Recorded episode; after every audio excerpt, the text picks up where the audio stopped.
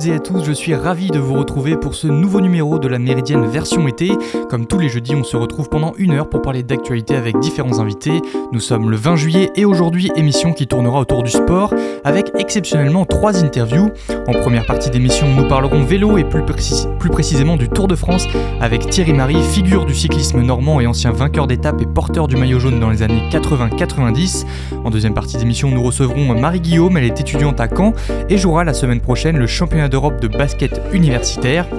En troisième partie, ce sont d'autres sportifs canets qui seront à notre micro, Johan Met et Steven Egarty, membres de l'équipe de foot gaélique de Mondeville. Ils nous parleront de leur sport et de la prochaine Coupe du Monde à laquelle Johan Met participera. Et enfin, en dernière partie de la Méridienne, vous aurez l'occasion de retrouver, comme chaque semaine, la chronique histoire de Diane. Elle nous parlera du grand incendie de Rome en 64 et de celui qui a été accusé par les Romains, l'empereur Néron. Mais avant cela, on fait un petit récap de l'actu de la semaine.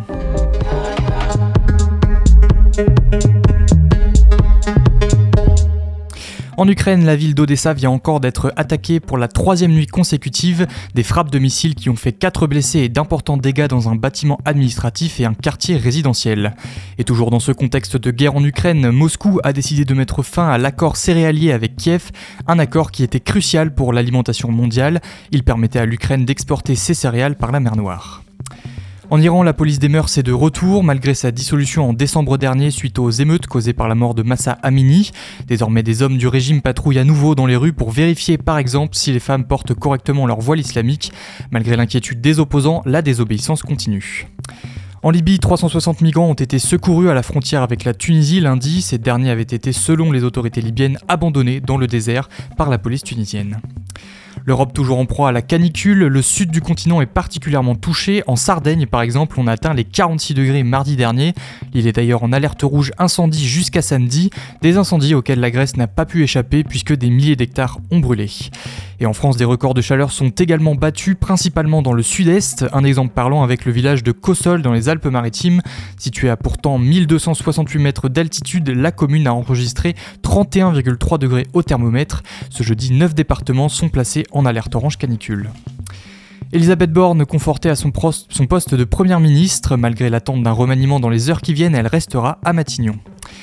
C'est désormais officiel, l'appellation homicide routier remplace celle d'homicide involontaire, mais ce changement n'est que symbolique puisque la peine encourue reste la même. Si cette modification de terme est une demande de longue date des associations de victimes d'accidents de la route, la mesure reste insuffisante compte tenu de l'absence d'aggravation des peines. En football, l'équipe de France féminine débute sa Coupe du Monde dimanche à Sydney face à la Jamaïque. Les Bleus tenteront d'aller chercher le premier sacre de leur histoire malgré des forfaits de taille comme Delphine Cascarino, Amandine Henry ou encore Marie-Antoinette Catoto. Si la France ne joue que samedi, la compétition a quant à elle déjà commencé avec le match d'ouverture ce matin. La Nouvelle-Zélande s'est imposée 1-0 face à la Norvège. Enfin un mot du Tour de France avec aujourd'hui la 17e étape entre Moutier et Bourg-en-Bresse. La victoire du jour est normalement promise aux sprinteurs. Pas de quoi inquiéter donc le leader Jonas Vingord qui a relégué son dauphin Tadej Pogacar à plus de 7 minutes suite au contre-la-montre de mardi et à l'étape d'hier remportée par le Suisse Félix Gall. Vous écoutez La Méridienne sur Radio Phoenix. Dimanche prochain, le Tour de France se terminera avec, comme chaque année, l'arrivée sur les Champs-Élysées. Depuis 120 ans, cette compétition mythique a vu défiler des milliers de cyclistes originaires du monde entier, et parmi eux de nombreux Normands, notamment celui qui est mon invité aujourd'hui. Bonjour Thierry Marie. Bonjour. Vous êtes donc un ancien cycliste, vous avez à votre actif 12 participations au Tour de France entre 1985 et 1996, vainqueur d'étape à 6 reprises, plus deux victoires en contre-la-montre par équipe. Euh, votre histoire elle commence avec euh, le Tour en 1985, vous avez alors 22 ans. Qu'est-ce qu'on ressent quand on apprend qu'on est sélectionné pour participer la grande boucle ben écoutez, euh, ça s'est passé vite parce que donc depuis 84, euh, je suis devenu un très bon coureur. J'ai participé aux Jeux Olympiques et puis après, euh, Laurent Fignon étant blessé, je l'ai remplacé. Et ma foi, je me suis pas mal débrouillé parce que j'ai fait troisième d'un contre-la-montre et puis sixième d'un autre. Donc j'ai été surtout la mascotte de Jacques Chancel pendant ben, pendant toute la durée du Tour de France puisqu'il m'avait choisi comme mascotte. Et puis, euh, donc, euh, bah, c'est comme ça que je, je j'ai commencé à me faire connaître. Et comment ça se passe la, la première étape? Quand on est lancé dans le grand bain J'imagine que ça n'a rien à voir avec les autres courses. Eh oui, et oui, parce que ça n'a rien à voir. Il y a, il y a la pression, il y a le public qui est beaucoup plus nombreux, il y a les, les gens qui, qui sont qui sont contents. Euh, donc il y a de l'émotion. Euh, il y a il y a, il y a aussi euh, le stress pour pour bien faire. Et cette, le fait d'avoir le statut un peu de celui qui remplace au, dernier moment Laurent Fignon, ça rajoute une, une pression en plus ou vous vous étiez dit c'est mon premier tour, j'y vais tranquillement? Non, pas forcément, parce que bon, euh, c'est vrai que faire son premier tour lorsque on est né au pro, euh, bon, euh, c'est chose rare. Et euh, donc, fallait, fallait être prudent. Mais vous savez, hein, vous savez, c'était, c'est pas forcément les, les Tours de France qu'on connaît maintenant. Euh, à l'époque, euh, c'est vrai que les premières étapes, elles étaient nerveuses. Elles étaient nerveuses. Il fallait faire attention aux chutes. Et puis donc, bon, je pense, je pense que Cyril Guimard s'est pas trompé, quoi. C'était votre directeur sportif à l'époque, hein, c'est ça? Oui, c'était mon directeur sportif pendant des années. Ce tour, vous le terminez à la 67e place. Décrivez-nous un peu la sensation euh, qu'on a quand on arrive sur les Champs-Élysées après trois semaines de, course intense. Euh, finalement, 67e, euh, c'est pas si mal. Je crois que c'est un bon classement. Mais après, j'ai l'année d'après, je me suis lancé dans les prologues. Donc c'est pour ça que j'avais pris le maillot jaune. Mais cette année-là, c'est vrai que je m'étais accroché et ça a bien, ça a bien marché. Et lorsque j'ai fini le Tour de France, quand j'ai vu la, les Champs-Élysées et surtout la, la, Tour Eiffel, je peux vous dire que l'émotion était, était, présente. Et j'imagine qu'on ressent un peu un, un, vide dans les jours qui suivent? Ah oui, bah heureusement qu'il y, avait un peu les critériums d'après-tour, parce que c'est vrai qu'après, il y a, y, a, y a ce phénomène-là, c'est-à-dire qu'on se retrouve euh, chez soi, on est bien content hein, par contre, parce qu'il y a une sensation euh, d'apaisement, mais il y a, y a le, toute cette... Euh, effervescence de, public, euh, bah, ça fait drôle de ne pas forcément le, le, retrouver. quoi. On, on s'habitue hein, finalement. les critériums, ils servent un peu à ça, à garder ce, ce, lien qui a pu se nouer avec un public qui, en plus, vous a un grand public qui vous a découvert hein, sur votre premier tour. Ah bah bien sûr, oui oui, euh, les, les, les jeunes fervents du cyclisme, il y, a, y a, y a un peu de tout. Vous savez, dans le cyclisme, il y a, y a les supporters, il y a les, les, les jeunes, il y a, y a pas mal de choses à voir. Et puis, euh, c'est vrai que les coureurs, c'est quand même l'attraction numéro un. Quand on, on voit euh, dans un critérium euh, les coureurs, c'est c'est fabuleux. Ils sont ils sont propres, bien rasés. Enfin, pour certains, avec les jambes bien rasées, le corps affûté. C'est beau de voir un coureur cycliste. L'année suivante, vous êtes à nouveau sélectionné et vous allez, euh, comme vous l'avez dit tout à l'heure, remporter le prologue et même porter le maillot jaune pendant trois jours. Euh, pour, ceux qui, pour celles et ceux qui voient pas, donc un prologue, c'est un contre-la-montre qui fait en quelque sorte office de, de première étape. Là, j'imagine qu'on bascule dans, une, dans un autre niveau d'émotion, ne serait-ce que pour, pas que pour la victoire d'étape, mais aussi euh, pour le maillot jaune. Ah ben, c'est sûr que quand lorsqu'on prend le maillot jaune, les, les regards, les, les gens sont estomaqués de voir un maillot jaune parce que ça, on l'approche pas si facilement que ça. Et puis euh, bon, bah, il y en a, il y en a, il y en a pas, il y en a pas 36. Vous savez, depuis 1903, enfin depuis 1919 que le maillot jaune est apparu dans, dans le Tour de France. Euh, il y en a, euh, ça se compte à peu près dans les 200. Donc ça fait vraiment pas beaucoup, si vous voulez, sur un siècle de un siècle. En comptant bien sûr le nombre de, de participants, c'est vrai que porter le maillot jaune, c'est c'est quelque chose de magique euh, lorsqu'on voit les professionnels qui, qui ne l'ont pas porté, par exemple euh, Raymond Poulidor, euh, Jean-Pierre Danquillot et, bien d'autres. Et, et, ce qui est incroyable, c'est qu'il y en a d'autres qui l'ont porté, comme euh, des coureurs un peu dans de son bon plan. Mais si vous voulez euh, porter le maillot jaune, bon, c'est quelque chose, c'est le, le, le, le Graal pour euh, le cyclisme. Et surtout que le regard du public, il doit être euh, différent quand on arbore cette tunique, ça doit être euh, beaucoup plus galvanisant quand on est sur la route? Euh, oui, parce que donc après, euh, bah, y a, faut, faut, faut voir le, le public en extase, parce qu'en fait, ils, ils ont toute la journée, ils, ils, se préparent parce qu'ils ont la caravane publicitaire. Ça, je m'en rends compte maintenant parce que ça, quand j'étais coureur, je, je, ne voyais pas forcément. Et maintenant, c'est vrai que maintenant, je, je fais un Tour de France m'occupe de, des invités le Gaulois. Et je peux vous assurer que la caravane, les gens, ils sont, ils sont contents. Ils sont contents. Puis après, alors là, là après, le, le top, c'est, de voir les, les, les, coureurs.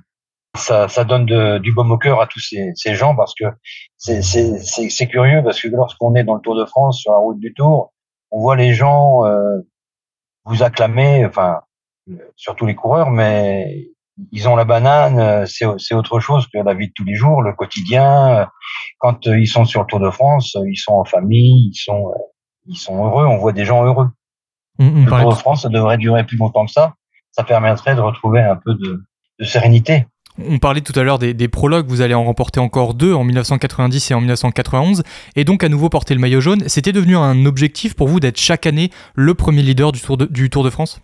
Bien sûr, parce que donc j'étais attendu. Bon, après j'ai fait la passe sur 87-88 parce qu'en fait en 87 on avait nous étions à, à Berlin et là donc je m'étais un peu d'angoisse et tout et je m'étais mis une pression telle que c'était pas forcément euh, facile pour moi de gagner. Et puis après, donc j'ai j'ai renouvelé en 90 avec euh, à Lyon là-bas, donc un prologue où, je me souviens euh, d'avoir euh, fait une belle performance. Mais vous n'allez pas remporter que des prologues, puisqu'il y a une étape qui aussi fait votre, votre légende sur le tour, c'est la, la sixième étape du Tour 91 entre Arras et Le Havre, une échappée de 234 km en solitaire. Qu'est-ce qui vous a pris de vous lancer dans une, dans une escapade pareille? En 86, j'ai été privé de porter le maillot jaune euh, pour traverser la Normandie. J'avais été privé, mon équipier Dominique Gagne m'en avait privé, mais je me suis retrouvé euh, échappé et puis je me suis dit, bah, je vais essayer de, de reprendre le maillot comme ça. je me suis retourné avec, euh, il y avait Bernard Hinault qui était en train de dire à ses invités, mais il est fou parce que non, il a fait de geste, j'ai bien compris. Mais moi, j'étais en Normandie je me dis, tant pis, on verra bien ce que ça, ça va donner. Et il restait, euh, lorsque Bernard Kilfen est venu voir, et j'en avais déjà fait quatre, et il me restait 230, donc euh, c'était pas forcément euh, gagné. Mais il y avait personne au début qui avait voulu vous accompagner, ou c'était vraiment parce que... Ben, il y en a, par exemple, j'ai parlé avec Didier Virvalex qui était là, qui était présent donc en 91, et, et donc le soir on se retrouve à table et il me dit, je t'ai vu partir, et j'ai failli prendre ta roue, et je me suis dit, c'est trop loin. Donc, euh, fallait vraiment être euh, un peu, comme disait Bernard Hinault, un peu, un peu cinglé de le faire. J'ai pris l'initiative et puis après, quand on est échappé, on va pas se relever comme ça. Hein. Et donc vous avez lutté, vous allez lutter pardon dans, dans, ce qui sera la deuxième plus longue échappée solitaire de l'histoire du Tour. Comment est-ce qu'on arrive à tenir mentalement en se disant l'arrivée est encore très loin, je suis tout seul, je vais je vais pas y arriver? Bah, en fait, euh, vous savez quand ça fait des années que vous êtes professionnel, ça fait des années que vous êtes un peu plus euh, fort dans votre tête, vous êtes un peu plus dur dans, dans le physique. Et, euh, je crois que cette année-là, c'était le pic de le pic de ma carrière.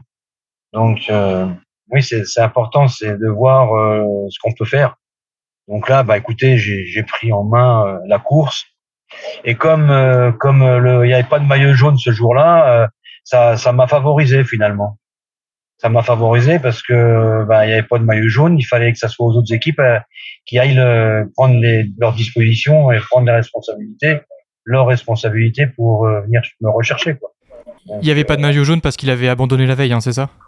C'est ça, voilà, ouais, ouais. Il, a, il était tombé, et il, il s'était cassé la clavicule et, et il pouvait pas continuer, donc il n'y avait pas de maillot jaune ce jour-là. Et puis Greg Lemon, étant le premier ne voulant pas, c'est une tradition quand même, ne voulant pas prendre le, pas, pas, je dirais pas prendre le risque parce que pas prendre ben, le, le, maillot jaune parce que ça ça se fait pas. Donc si vous voulez, il n'y a pas de maillot jaune, mais en, en réalité, il y avait il y avait un, un leader du au classement général, on va dire. Donc sans maillot jaune. Et donc finalement, vous allez la, gagner, endosser à nouveau un, maillot jaune. Mais euh, ce qu'on retient aussi de cette étape, c'est quand vous vous êtes mis à, chanter devant les caméras. Pourquoi vous, vous avez fait ça? Est-ce que c'est vous qui vous êtes dit, tiens, je vais, je vais me mettre à chanter? Parce que c'était pour faire plaisir à Pierre le Petit, le caméraman, vous savez, le fameux caméraman qui prenait sa caméra comme, une, comme un arrosoir. Et on avait une certaine, euh, c'était un peu fantaisiste, mais on, avait une certaine fraternité. Enfin, on, s'aimait bien tous. Mon caméraman, caméraman euh, venait nous voir souvent et puis il faisait des belles images parce que donc Pierre le Petit, il, me propose ça puis il me dit, eh ben chante une chanson. Bah, alors il me dit euh, les vaches sont dans les prés. Alors moi je lui dis mais non, c'est j'irai revoir ma Normandie. Alors donc après quand euh, quand il a enregistré, il a tapé sur l'épaule à son à son copain, hop, et ils sont partis. Et puis après, je me suis dit, oh là, ça peut-être passé à la télé, ça, quand même. ah, forcément, ça fait de belles images. Et vous évoquez du coup euh, les, liens que vous créez à la, fois avec les, équipes techniques. forcément, le, tour, il n'y a pas juste, juste les coureurs.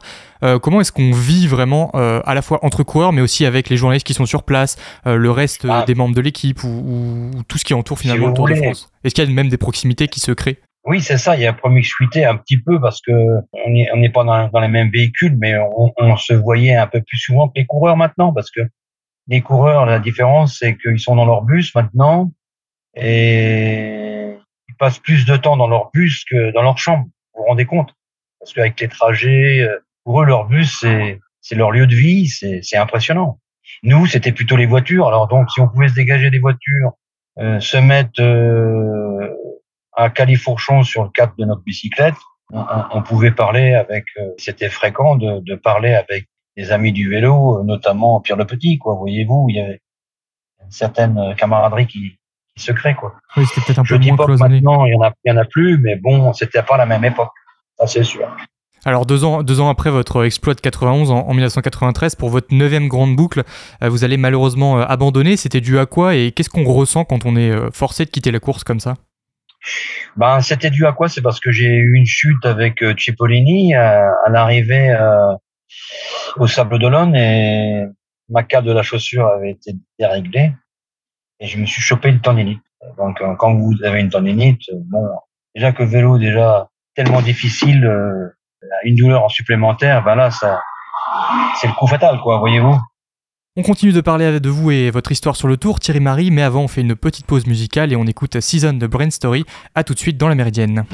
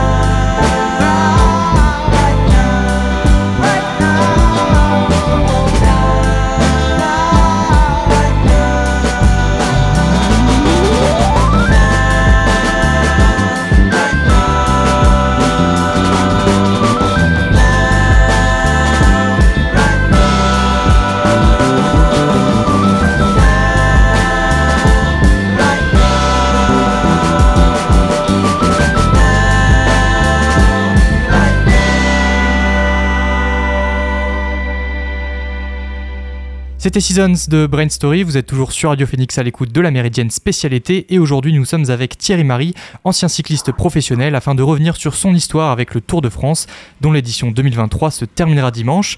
Alors votre dernier tour c'est celui de 1996, euh, comme en 93 vous allez malheureusement devoir abandonner, au total vous avez participé à 12 grandes boucles, quels sont les meilleurs moments que vous retenez? Bah, Mes meilleurs moments c'est mon échappée du Havre, parce que là véritablement c'est j'ai fait communion avec le public parce qu'après il y a une reconnaissance. Sinon, euh, sinon c'est vrai que ça passe vite. J'ai fait 12 sur de France, ça passe à une vitesse. Ça a été euh, donc euh, des moments intensifs, sympathiques, surtout avec avec les équipiers, partager des, des, moments de compétition comme ça. c'est ce que je retiendrai quoi. 12 Tours de France en plus consécutifs, mais il n'y a pas une, une usure, une lassitude qui s'installe au, au fur et à ah, mesure où chaque année c'était vraiment un plaisir de revenir Oui, c'est vrai, mais au bout d'un moment, vous avez un quota. Et quand vous épuisez votre quota, bah après, bah la fin est proche. Je pense souvent euh, à des coureurs qui, qui sont euh, comme des baroudeurs, euh, qui ont utilisé pas mal d'énergie. à un moment donné, c'est tellement dur le vélo que bah, c'est la, la fin, on la sent, on la, la fin, on, la ressent. Euh, la, fin est toute proche. de toute façon, le coureur, il le ressent. Déjà, on voit les, yeux des gens, ils vont regarder d'une autre manière. Donc ça, euh, ça, vous le savez tout de suite. Et à l'inverse des, moments positifs, qu'est-ce qui a été le, plus dur parmi vos, participations? Bah, Le plus dur, c'est aussi de voir, euh, par exemple, j'ai assisté à l'accident de Casartelli. Donc ça, ça, ça a été qui s'est tué hein, sur le Tour de France. En... Oui, c'est ça, il s'est tué. Euh, je l'ai vu. Euh, et c'est Cyril Guimard nous disait faites attention. Il y a Raymond Poulidor qui a chuté à, cet endroit-là. Donc moi, je l'attendais. J'attendais le virage. Donc on avait été briefé le matin. Donc euh, j'ai freiné beaucoup plus fort que les autres virages.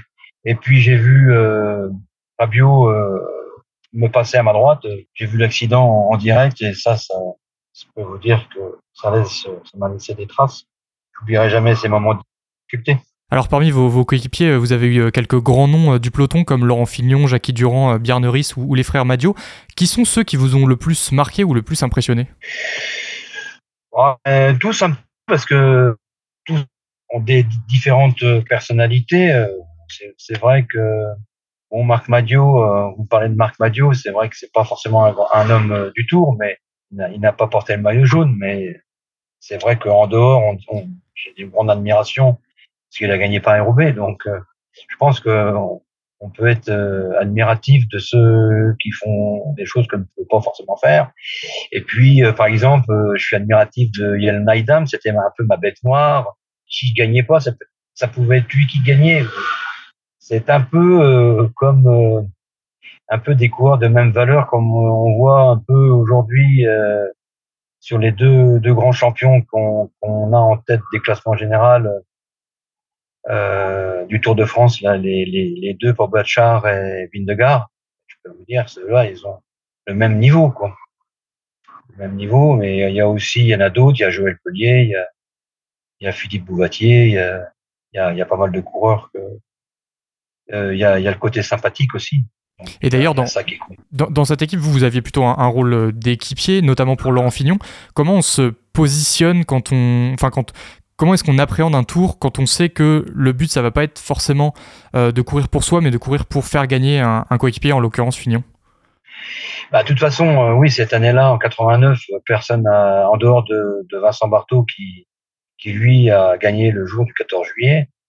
Euh, c'était fabuleux pour lui et c'était fabuleux aussi pour notre équipe. Ça, nous donne euh, de la joie, puis du, ça nous permet de d'avoir des satisfactions parce qu'on se dit dans l'équipe, allez, on a gagné une victoire. Et puis bon, quand on euh, avec Laurent Fignon, bah, faire le job, hein, c'est on est professionnel, hein, faut faire le job, faut faire le travail, faut l'accompagner au mieux possible. Euh, pour qu'il soit dans. Euh, puis on savait qu'il avait des, des, bonnes conditions, il avait une bonne condition physique, il, avait gagné le Tour d'Italie. Euh, donc là, on l'aidait au maximum.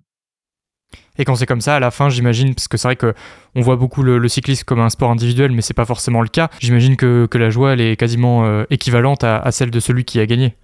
Quand on est dans la même euh, pas tout à fait, pas tout à fait, parce que c'est pas tout à fait, parce que lorsque vous gagnez, c'est chez une joie interne quand vous gagnez, euh, c'est indélébile après.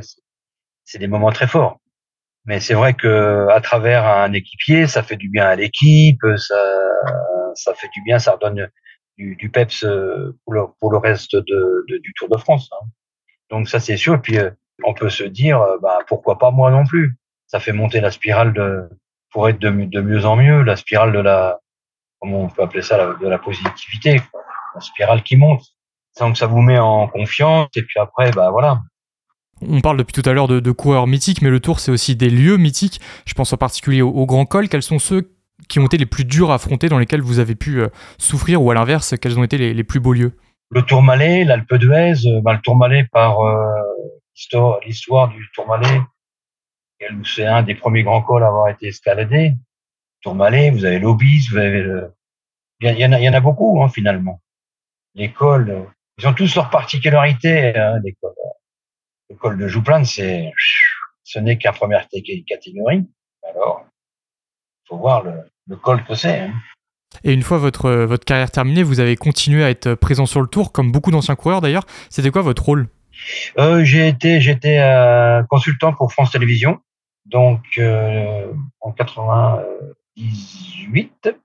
Et puis après, j'ai fait le tour pour eux cinq ou six fois, je crois. Puis après, j'étais 20 ans sans venir. Et là, c'est la deuxième année que je reprends avec le Gaulois. Là. Ben, le tour, euh, le tour, c'est toujours pareil, quoi. C'est la joie. C'est, on est motivé de participer en tant que, ben, pour euh, encadrer quoi les nos divers travaux, quoi. Et ça veut dire que c'est difficile de vraiment couper les liens avec le tour quand on est retraité des pelotons?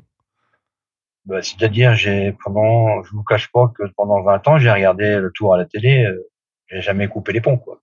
Euh, un mot un petit peu sur le, cyclisme d'aujourd'hui, c'est malheureusement de plus en plus rare de, voir des échappés euh, aller au bout, surtout euh, sur les étapes de plat. Vous craignez qu'il y ait une disparition des, baroudeurs, un peu comme vous étiez sur le long terme? Bah, Disons que ça fait plaisir de revoir quand même Victor l'a fait. Ça, ça, montre qu'il y a encore des fenêtres, mais c'est vrai que là, regardez, il y avait, il y a que, il y a eu, il y a eu que cinq étapes de, sprint. Hein. Avant, les étapes de, de sprint étaient forcément beaucoup plus importante. Euh, donc maintenant il y a place parce que c'est beaucoup plus spectaculaire et c'est vrai que le Tour de France cette année est très beau comme les autres années parce qu'il est découpé d'une façon que ça soit attractif pour les pour le public, les spectateurs. Dans, dans à une certaine époque, on, on, était par exemple en Bretagne ou en Normandie, mais il se passait pas forcément grand chose, donc il y avait la place un petit peu pour les baroudeurs parce qu'en fait les les équipes n'utilisaient pas forcément leurs euh, leurs coureurs de, de, la même manière que maintenant. Il y avait des, des fois, il y avait comme il y avait des équipes mixtes avec des grimpeurs, avec des, des rouleurs, il y avait de la place pour les baroudeurs. Il y avait des étapes, je dirais pas de transition, mais il y en avait un peu plus. Et pour finir, on va se risquer un, petit pronostic. Est-ce que vous avez euh, un favori qui sera en jaune euh, à l'arrivée dimanche? Moi, je pense que ça va être Vingegaard parce que là, le, le contre-la-montre va être déterminant. Puis après, il y, aura ce, ce mano à mano. On va voir euh, celui qui va gagner le, le, chrono. Je crois que ça va être déterminant. Et on précise que suite, on précise qu'au moment où on enregistre, le chrono euh, n'a pas encore euh, eu lieu.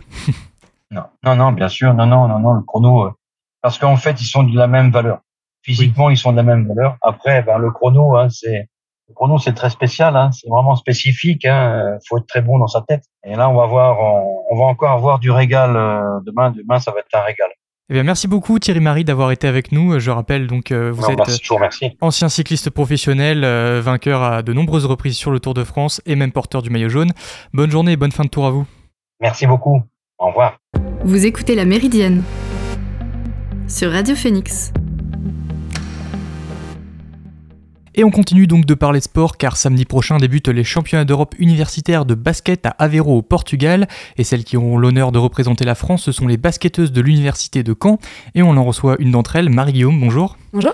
Alors pour comprendre un peu les, petites subtilités quand on parle de basket universitaire, ça veut dire qu'on parle d'équipes qui mélangent des étudiantes euh, issues de différents clubs de la région? Exactement, c'est ça. Donc chacune euh, en fait euh, est dans des universités différentes. Enfin, des... Par exemple, moi, je suis en droit, il y a STAPS, il y a beaucoup d'autres euh, universités. Et donc, on se regroupe toutes. Euh, et puis, voilà, on fait des matchs de basket. Donc, il s'avère qu'on a gagné les championnats de France l'année dernière, ce qui nous permet d'aller, du coup, au championnat d'Europe cette année. Et donc en parallèle, vous êtes aussi dans des, inscrite dans des clubs?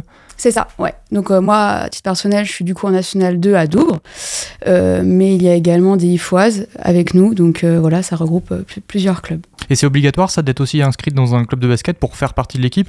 Ou n'importe qui peut participer à, cette formation? Alors ça c'est une bonne question. Euh, nous, dans notre équipe en tout cas, il n'y a que des licenciés de basket euh, hors université dans des clubs. Euh, et je pense que oui, il faut être inscrit dans, dans, une, dans un club pour faire partie de cette équipe. Et donc à la fois en parallèle, vous participez à des compétitions en club et aussi avec l'université. C'est facile de réussir à gérer à la fois d'avoir des coéquipières différentes, mais aussi de s'entraîner pour des compétitions différentes? Facile, euh, ouais, non, c'est pas compliqué, euh, franchement. Enfin, c'est deux choses qui sont totalement différentes. Euh, voilà, donc on a un, aspect club où on s'entraîne vraiment tous les jours avec d'autres coéquipières. Enfin, moi, je partenaire du coup tous les jours avec d'autres coéquipières. Et puis l'équipe universitaire, c'est vraiment en parallèle. voilà, même si c'est quelque chose qui nous tient à cœur, qui est sérieux, etc. Mais voilà, c'est vraiment, c'est vraiment différent. Et, non, franchement, c'est pas, pas, pas difficile. Et les compétitions, qu'est-ce qu'elles ont de, différentes entre elles, que ce soit au niveau du, du, bah, du niveau justement, mhm. ou même de leur... Euh, eh bien déjà tout simplement, euh, en club on évolue toutes à des niveaux différents. Donc euh, voilà, ça peut aller de la pré-nationale, de la N3, de la N2, voire même de la N1. alors que là, du coup, en, équipe universitaire, on est toutes rassemblées au sein d'une même équipe. Et, et voilà, c'est vraiment la différence. Et du coup, par rapport au club, nous, on, on joue pardon, tous les samedis ou tous les dimanches en fonction des niveaux. Alors que là, du coup, avec l'université, c'est des compétitions qui sont plus espacées. Et donc, comment se passe la sélection pour les championnats d'Europe? C'est le fait d'avoir gagné euh, la compétition l'année dernière, enfin d'avoir gagné le, championnat, c'est quoi du coup le championnat national universitaire? Ouais, euh, ça. Donc pourquoi et pourquoi est-ce que vous représentez la France? Est-ce qu'il y a aussi une équipe de France qui existe universitaire ou c'est vraiment que des clubs qui représente la France? Et bien là, du coup, en fait, donc oui, donc par rapport à, l'équipe, euh, l'équipe se fait en fonction euh, des championnats de France de l'année dernière. Donc voilà, à part quelques exceptions de joueuses euh, qui ne peuvent plus faire partie de l'équipe parce que, par exemple, elles sont parties de l'université ou autres entre-temps. Mais sinon, voilà, ça reste des joueuses qui ont participé au championnat de France de l'an dernier tous les ans, voilà, il y a une équipe euh, qui, gagne du coup le championnat de France et euh, qui, permet du coup de partir euh, à l'étranger pour effectuer les championnats d'Europe. Et voilà, donc tous les ans, il y a une équipe universitaire qui représente la France pour pouvoir participer à ce championnat d'Europe. Mais donc c'est pas un format avec une équipe de France qui mélangerait plein de joueuses issues de, toute la France chaque année, c'est forcément. Ouais, c'est forcément d'une université, etc. défini. Là, nous, il y a Caen. chez les garçons, je crois que c'est Lyon. Et, et du coup, voilà, on va tous partir ensemble au championnat d'Europe. Euh, sur le format de la compétition en lui-même, euh, par quoi est-ce que euh, vous allez devoir passer si vous voulez espérer atteindre la finale et gagner? Ça, fonctionne comment? C'est un tournoi avec des phases de poule ou c'est élimination directe? Alors là, on n'a pas beaucoup d'informations là-dessus, malheureusement. je sais que notre coach, donc Marion Guillois, voilà, fait tout, met tout en œuvre pour pouvoir avoir le maximum d'informations, mais pour l'instant, c'est vrai qu'on n'en a pas des maths, donc je ne saurais pas vous dire exactement les modalités du championnat, euh, enfin du moins de la compétition. Euh, maintenant, voilà, on va vraiment y aller en appréhendant match par match et évidemment pouvoir atteindre la meilleure place possible. Et c'est la première fois que, que, ce sont les Canesses qui, qui se qualifient ou c'est déjà arrivé? Non, c'est déjà arrivé. alors récemment, je sais pas, mais en discutant voilà avec d'anciens basketteurs, je sais qu'il y a plusieurs années aussi. Ils étaient allés, donc c'était en Pologne. il y avait eu aussi une fois au Portugal, il me semble. voilà, mais après, dans les années précédentes, enfin récentes du moins, je crois pas. Il y a des équipes qui sont particulièrement à, craindre, euh, où on sait que ça va être les favoris, ou est-ce que même euh, vous, les Canesses, vous allez être euh, parmi les favoris? Honnêtement, je j'ai aucune idée du niveau que représentent les championnats d'Europe UNSS. Voilà, ça fait à titre personnel et même pour tous mes coéquipiers, c'est la première fois qu'on y va. donc je sais pas du tout. Après voilà, il y a toujours les, les gros pays hein, qu'on retrouve dans le basket, l'Espagne, etc. qui est généralement c'est relativement fort. Après voilà, j'espère qu'on pourra être dans les favoris et en tout cas on, on pourra s'apercevoir du niveau dans les premiers jours, en tout cas, de la compétition. Oui, ça va vraiment être euh, de la découverte pure et dure. Il y a, comment on se prépare? Est-ce qu'il y a du, bah, des matchs de préparation qui sont prévus? Même au niveau de l'entraînement, comment est-ce qu'on aborde une compétition comme celle-là? Alors, du coup, déjà sur place, on a, euh, c'est assez, assez, court. Au final, même si on y reste 10 jours, euh, le temps d'entraînement est court parce qu'on n'a qu'une journée vraiment où on peut s'entraîner et après, on attaque directement sur les matchs. maintenant, voilà, on se connaît plus ou moins toutes entre nous de par nos championnats réciproques durant tout le long de la saison. Après, là, on a eu des matchs euh, par rapport au championnat de France, donc pareil, on a pu s'entraîner, etc. Mais, euh, mais voilà, dans l'ensemble, on n'a quand même pas énormément, énormément d'entraînement pour pouvoir se préparer. Mais euh, voilà, ça va se faire sur le tas et il n'y a pas de raison que, ça ne fonctionne pas. Et donc en parallèle, il y a les championnats de France. Pour l'instant, ça se passe comment la saison? Est-ce qu'il y a aussi un, un objectif qui est de pouvoir à nouveau représenter la France sur une grande compétition? Alors moi, les championnats de France, j'y participe pas. Euh, ça correspond pas avec mon emploi du temps de la fac, malheureusement.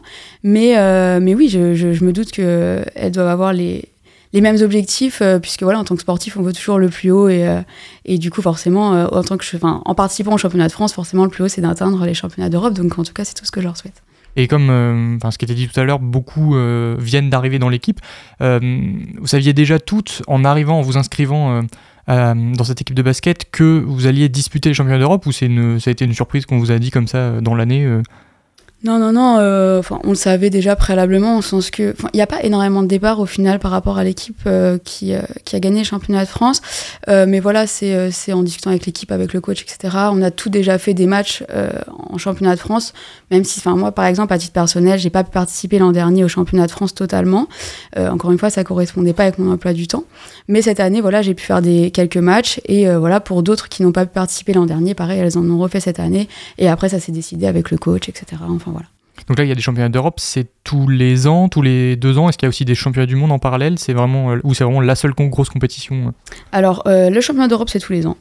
maintenant, je crois pas qu'il y ait de championnat du monde. ça serait à vérifier. Mais en tout cas, j'en ai pas entendu parler. Donc, même si on gagne les championnats d'Europe, je suis pas sûr qu'il y ait quelque chose qui aille après. On parlait tout à l'heure de la, présentation, euh, la préparation sportive, mais il y a aussi euh, la préparation du voyage. Est-ce que vous avez été aidé financièrement? Parce que j'imagine que tout ça, ça a un coût de, devoir se rendre au Portugal. Ouais, ouais, on, a, pas mal été aidé, donc euh, ça c'est ça a été plutôt cool parce que voilà, ça, facilite forcément le, voyage et même pour nous en tant que joueuse. donc voilà, ouais, on a pas mal été aidés, notamment à CVEC, il y a eu la mairie de Caen, etc. Enfin plein, plein, plein de, personnes qui nous ont aidés, donc c'est plutôt cool. Oui, il y a un soutien derrière de l'université et de, toutes les collectivités. Exactement. Euh, donc le départ c'est euh, samedi. Mm. Euh, est-ce que, enfin, j'ai envie de dire comment, ouais, comment est-ce qu'on appréhende ça? Est-ce qu'on a hâte? Est-ce qu'on, est qu'on a un peu peur? Est-ce qu'on se dit bon bah c'est une expérience de plus? Ouais, il y a trop de, enfin il y a plein de sentiments qui se mélangent. Moi, à titre personnel, j'ai vraiment hâte et je sais que toutes mes coéquipières euh, le sont également. Euh, on a envie de gagner forcément, donc il y a un peu d'appréhension quand même, notamment sur le fait de découvrir les autres équipes, etc., voir un peu comment ça va se passer. Mais euh, à la fois, euh, au-delà d'être euh, une équipe de basket, on est une bande de copines, on s'entend toutes très bien. Donc on sait pertinemment que ça va être une nouvelle expérience, sympa, voilà, entre nous, et il n'y a vraiment pas de raison pour que ça se passe mal. Et on a vraiment hâte d'y arriver, en tout cas. Genre là, c'est vraiment, on s'écrit tous les jours, on, a, on a vraiment hâte. Il y a une familiarité aussi qui peut se créer avec, bah, c'est peut-être le cas le reste de l'année avec les autres universités, peut-être là avec les autres équipes, c'est un peu dans l'état d'esprit du basket universitaire? Là, on a, nous, on n'a pas de contact euh, avec les autres euh, universités. Euh, après, quand il y a des matchs universitaires, notamment dans le cas des championnats, les championnats de France, il n'y a jamais eu d'animosité, ça s'est toujours très bien passé. On sait que le championnat universitaire, voilà, c'est c'est quelque chose euh, qui est vraiment, euh, comment expliquer, euh, c'est un peu bon enfant quoi. On arrive au match, on a tous envie de gagner, mais ça reste, voilà, ça reste cool. Y a, on s'entend toutes bien, même avec les équipes adverses, etc. Il y a vraiment jamais de problème, donc ça c'est assez sympa aussi. Eh ben, en tout cas, on vous souhaite une bonne compétition et, bon courage. Merci, beaucoup, Marie-Guillaume, d'être venue à notre micro. Je rappelle donc basketteuse et qui va donc participer au championnat d'Europe universitaire au Portugal. Merci. Vous écoutez La Méridienne sur Radio Phoenix.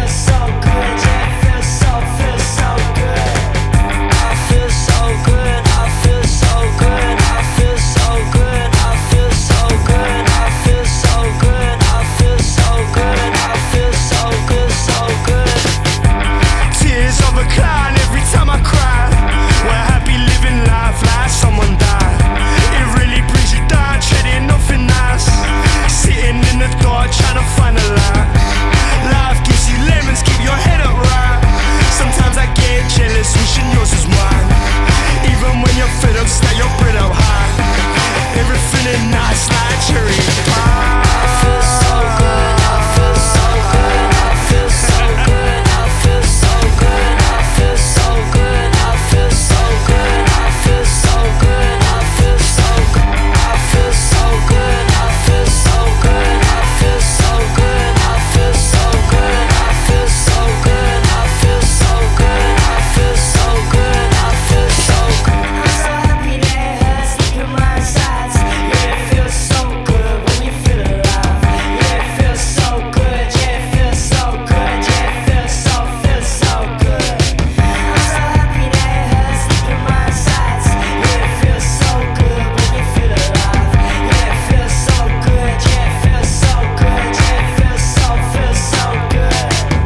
Feel Good de Slow Tie, vous êtes toujours sur Radio Phoenix à l'écoute de la Méridienne version été. Et pour cette troisième partie d'émission, on va encore parler de sportifs canets qui disputeront une grande compétition, mais cette fois-ci en football gaélique. François euh, Samsun, Johan Met et Jérémy Berg, membres du club de Mondeville, se rendront à Derry les 24, du 24 au 28 juillet prochain. Et pour en parler, je suis avec l'un d'entre eux, Johan Met, bonjour. Bonjour. Et je suis avec euh, Steven Egarty, trésorier du club de Mondeville, bonjour. Bonjour. Alors avant de parler de la compétition en elle-même, on va être obligé d'avoir quelques explications. C'est quoi le foot gaélique? Alors le football gaélique, donc il faut savoir que c'est le sport le plus suivi en fait en Irlande, donc euh, devant même le foot ou le rugby. C'est vrai qu'on a toujours tendance à, penser au rugby et euh, quand on parle d'Irlande. Donc c'est un, ça va être un mélange un peu de plusieurs disciplines qu'on connaît euh, bien ici en France, donc le foot, le rugby et également le hand, le basket ou même le volleyball. Donc à l'heure actuelle, donc en France, il y a 28 clubs et pour environ 1000 licenciés et dont 30 qui sont à Mandeville dans notre club.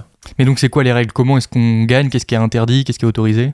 Alors en fait, euh, ça va être un mélange, grosso modo, des règles du rugby, du football, du handball, volley, donc ça en fait beaucoup. Euh, donc euh, grosso modo, ça se joue sur un terrain de football avec des buts de foot. Au-dessus, il y a des perches de rugby. Pour marquer, eh bien, on a le droit de faire des passes en avant, des passes à la main, des passes avec le pied. Et tous les quatre pas, il faut qu'on fasse soit un solo ou soit un rebond au sol. Voilà. Et là aussi, c'est un sport qui fonctionne, j'imagine, avec euh, des postes particuliers, euh, comme au foot, comme au rugby? Voilà, c'est ça. C'est généralement composé de 5 lignes. Tout dépend après avec euh, le nombre de joueurs qu'il y aura sur le terrain. Ça varie suivant les compétitions. Et oui, ça va du poste de gardien à défenseur, milieu et attaquant. Donc c'est un sport qui vient d'Irlande, c'est ça? C'est ça, oui, tout à fait. Donc c'est pas, un, pas, à la base c'est pas un sport de chez nous, mais à partir de quand est-ce qu'il a été importé en France? À partir de quand est-ce qu'on a commencé à jouer euh, au foot gaélique ici? Alors le premier club, comme beaucoup de clubs dans le monde, a été créé euh, par des expatriés euh, de la diaspora irlandaise. Donc c'était à Paris en 1995. Et par la suite, ce qui s'est passé, c'est que ça a été, il y a eu un, ça a été retentissant en Bretagne, et il y a beaucoup de clubs qui se sont créés en Bretagne grâce à cette culture celtique qu'ils ont en commun avec l'Irlande. Et euh, donc il y a eu le club de Rennes en 98, puis le club de Brest en 2000, qui a été le premier club euh, du monde, euh, enfin non européen, pardon, à, ne pas être créé par un Irlandais, mais par des locaux. Et depuis, ça s'arrête pas de, se propager, on va dire, et on, a, des clubs un peu partout en France maintenant. Et comment celui de Mondeville est né? Qui, qui l'a créé?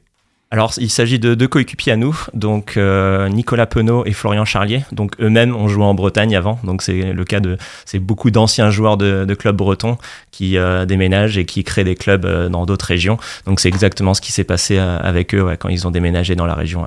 Et comment est-ce qu'on se retrouve à faire ce sport? Comment est-ce que vous deux vous êtes retrouvés là-dedans? Alors euh, pour moi c'est un peu particulier parce que je suis d'origine irlandaise, donc euh, mon père est né là-bas et euh, j'ai toujours entendu parler du football gaélique mais sans jamais le pratiquer.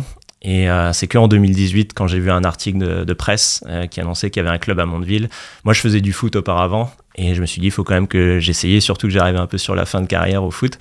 Et euh, donc j'ai commencé, puis je m'y suis tout de suite plu parce que j'ai toujours bien aimé également les autres sports de main que sont le rugby, le hand et le basket, et j'ai trouvé un super compromis. Et ce qui est top, c'est euh, l'ambiance aussi. Donc euh, on peut vraiment plus facilement sympathiser avec l'adversaire, et, et, les troisièmes mi-temps sont toujours sympathiques. Et vous? Alors pour ma part, c'est tout à fait au hasard. Euh, en fait, j'ai été deux fois en Irlande. J'ai adoré la culture irlandaise. Et en fait, en allant euh, là-bas la première fois, j'ai visité Croke Park, donc qui est le stade emblématique du football gaélique en Irlande, à Dublin. Et euh, j'ai trouvé en fait le sport bah, assez bizarre au début parce qu'il y a beaucoup de règles et c'est quelque chose qui n'est pas du tout connu en France. Et quand je suis rentré de ce voyage-là, en fait, j'ai tapé directement club de football gaélique en France et euh, j'étais très surpris de savoir qu'il y en avait un à Mondeville. Donc à la rentrée euh, de 2022, j'ai décidé de prendre contact avec Steven. Et vu que j'ai fait 15 ans de foot et que actuellement je suis au triathlon, mais j'étais plus en, fin de, de, cycle, on va dire, au triathlon, j'ai voulu me renouveler, changer de sport. Et du coup, bah, clairement, comme l'a dit Steven, on a été très bien accueillis pour les nouveaux. Et euh, ça a direct, directement matché. Parce que dans votre club, vous êtes nombreux à avoir pratiqué avant du, du foot ou du rugby. Il y a des ponts qui se font facilement entre tous ces sports? Je pense que clairement le football, euh, c'est euh, très facile euh, quand on en vient, justement quand on vient de ce sport-là, de pouvoir pratiquer le football gaélique par la suite, puisqu'il y a quand même beaucoup de jeux au pied. Et puis ça joue de base sur un terrain de foot. Donc automatiquement, on a des marques. Si on vient du handball, ça risque d'être un peu plus compliqué puisque le terrain de handball, par exemple, est beaucoup plus petit. Et j'ajouterais avec la discipline du football, justement, le rugby aussi. ça peut être plus facile de s'adapter quand on va commencer le football gaélique. Donc c'est un sport qui est quand même assez physique et qui nécessite un bon cardio? Oui, alors le cardio, euh, c'est, euh, c'est euh, je dirais, la base pour pouvoir faire du football gaélique, parce qu'en fait, ça va être des courtes mi-temps. ça va être une durée avoisinante, on va dire 20 à 25 minutes grand maximum par période. Des fois, c'est même des plus petits formats avec 10 minutes par période. donc là, en fait, il faut être clairement au maximum de son intensité au niveau du cardio. donc ouais, c'est très très puissant au niveau du cœur. Est-ce que c'est un sport où aujourd'hui on trouve quelques professionnels ou globalement c'est amateur partout? Alors c'est la base même du sport en fait, c'est un sport qui est entièrement amateur, donc même au plus haut niveau en Irlande. Donc euh, pourtant ça génère des droits TV. Euh, Johan parlait du stade de Croke Park qui est un stade plus grand que le stade de France, donc ça fait 82 000 places et le stade va être complètement plein. D'ailleurs c'est la grande finale euh, dans 10 jours entre Kerry et Dublin. Et donc malgré ce fait que c'est c'est un sport très populaire, ça reste vraiment amateur, il euh, n'y a pas de transfert des joueurs, donc les joueurs représentent leur comté de naissance et, euh, donc restent avec la même équipe euh, toute leur vie. Il n'y a aucune volonté de se professionnaliser Non, aucune volonté, vraiment, c'est ils veulent garder un peu cet esprit et, après ça rejaillit également sur tous les clubs un peu partout dans le monde où on ressent vraiment le côté amateur et, et ce qui aussi génère beaucoup, beaucoup de bienveillance également. Euh, donc cette, cette Coupe du Monde, Johan Met, vous vous y allez, mais c'est pas la France que vous allez euh, défendre, c'est la Neustrie. Pourquoi Et, et c'est quoi d'ailleurs la Neustrie? Alors euh, pour les World Games, on a la chance en fait de, de, pouvoir être représenté avec l'équipe Neustrie qui en fait est une ancienne région de la France. donc là en fait cette équipe représente cinq clubs. Donc il y a Mondeville, il y a Le Havre, il y a Angers, Le Mans et Arton. En fait les, il y a eu un, un, mix de joueurs de ces cinq équipes. Euh, qui vont représenter grosso modo l'ouest de la France. On a été sélectionné en fonction bah, du niveau, de notre investissement et également, il faut dire la chose, de nos disponibilités durant cette période. Euh, et voilà, donc on espère euh, bah, bien représenter cette région au World Games et puis, et puis donner le maximum. Mais malgré tout, il existe quand même une équipe de France, c'est ça? Oui, tout à fait. Donc il y a une équipe de France. Donc euh, en France, le sport se développe euh, très bien. Et euh, donc il y a environ une dizaine d'années maintenant, on a décidé de créer une vraie équipe de France. Et donc en fait, il y aura même deux équipes de France. Il y aura l'équipe de France A et il y a aussi une équipe de France développement, donc plutôt composée de, jeunes joueurs, un peu comme des espoirs un peu au football. Et euh, donc c'est ça, le but, ça sera de, bien figurer pour, pour toutes ces équipes. Et donc là, vous avez vraiment pioché dans les différentes régions, vous avez vraiment pris les meilleurs joueurs du territoire? Exactement, c'est ça. Donc il y a un stage de présélection qui s'est fait euh, au cours de l'année et, euh, et, à partir de là, ils ont défini une liste de, de 13 joueurs dans chaque équipe. Alors dans l'équipe de Neustrie, vous êtes que 13 si je dis pas de bêtises, mais le foot gaélique pourtant c'est pas censé être 15 contre 15. Comment est-ce que c'est différent juste pour cette Coupe du monde? Alors en fait, euh, le 15 contre 15, si je me trompe pas, ça se joue en Irlande. Euh, après, euh, par manque de joueurs en France, on diminue le nombre de personnes sur le terrain. Donc voilà, vu qu'il y a moins de licenciés qu'en Irlande, je crois qu'on est aux alentours de 1000 licenciés en France, on a dû s'adapter. Et bah, du coup, l'Europe même a dû s'adapter à ça. Donc c'est pour ça qu'on est à moins de joueurs. Et c'est également par rapport à la taille des terrains. Donc parce qu'il faut savoir qu'en Irlande, c'est des terrains énormes. Euh, qui font à peu près une fois et demie un terrain de foot. Et euh, donc ils jouent à 15. Et donc nous, un petit peu, on est obligé de, réduire un peu le, nombre de joueurs par rapport à la taille des terrains qu'on a disponibles ici en France. Donc soit des terrains de foot, soit des terrains de rugby. Et quel va être le format de la compétition euh, par, quoi pardon est-ce que vous allez devoir passer pour pouvoir atteindre la finale et, peut-être espérer gagner? Alors du coup, on va avoir deux matchs par jour du lundi au mercredi. Donc deux matchs le lundi, deux matchs le mardi, deux matchs le mercredi. Euh, il y aura un dernier match le jeudi. Et si euh, on figure bien au niveau du classement euh, pour l'équipe Nostri, eh bien on aura la possibilité de, via deux autres matchs, de pouvoir se hisser en finale. Et au total, il y a combien d'équipes qui participent? Donc au total, c'est une centaine d'équipes, donc regroupées sur, sur plusieurs sports, parce qu'il y a plusieurs sports gaéliques. Donc il y a le football gaélique, mais également le, hurling, qui se joue avec une crosse. Et il y a des... Qui sont les favoris Est-ce que vous, vous pensez avoir chacun vos chances? Et d'où viennent même les équipes en général? Donc euh, on va retrouver beaucoup d'équipes américaines, euh, australiennes, donc parce qu'il y a des grosses communautés irlandaises, mais on va aussi retrouver des équipes un peu plus improbables. Donc euh, il, y a comme le Cambodge, l'Afrique du Sud ou même l'Argentine qui vont participer. Donc au niveau de l'équipe de France, on espère bien figurer aussi bien chez les garçons que chez les filles, mais c'est toujours un peu dur d'estimer le, niveau des autres équipes vu que c'est vraiment la seule occasion qu'on a de, de, se confronter à elles. Et globalement, c'est peut-être plus les Irlandais, j'imagine, quand même, qui sont mieux réputés? Alors ça, c'est une particularité justement des World Games, c'est que les équipes irlandaises ne participent pas. Et euh, en fait, ils évoluent un peu à un autre niveau, c'est un peu une autre planète parce qu'ils ont commencé à pratiquer le sport dès le plus jeune âge, dès l'âge de 5 ans, alors que pour nous, c'est plutôt euh, un sport qu'on a commencé récemment. Donc la preuve, Johan, il, il, vient de commencer cette année et il participe déjà à une Coupe du Monde.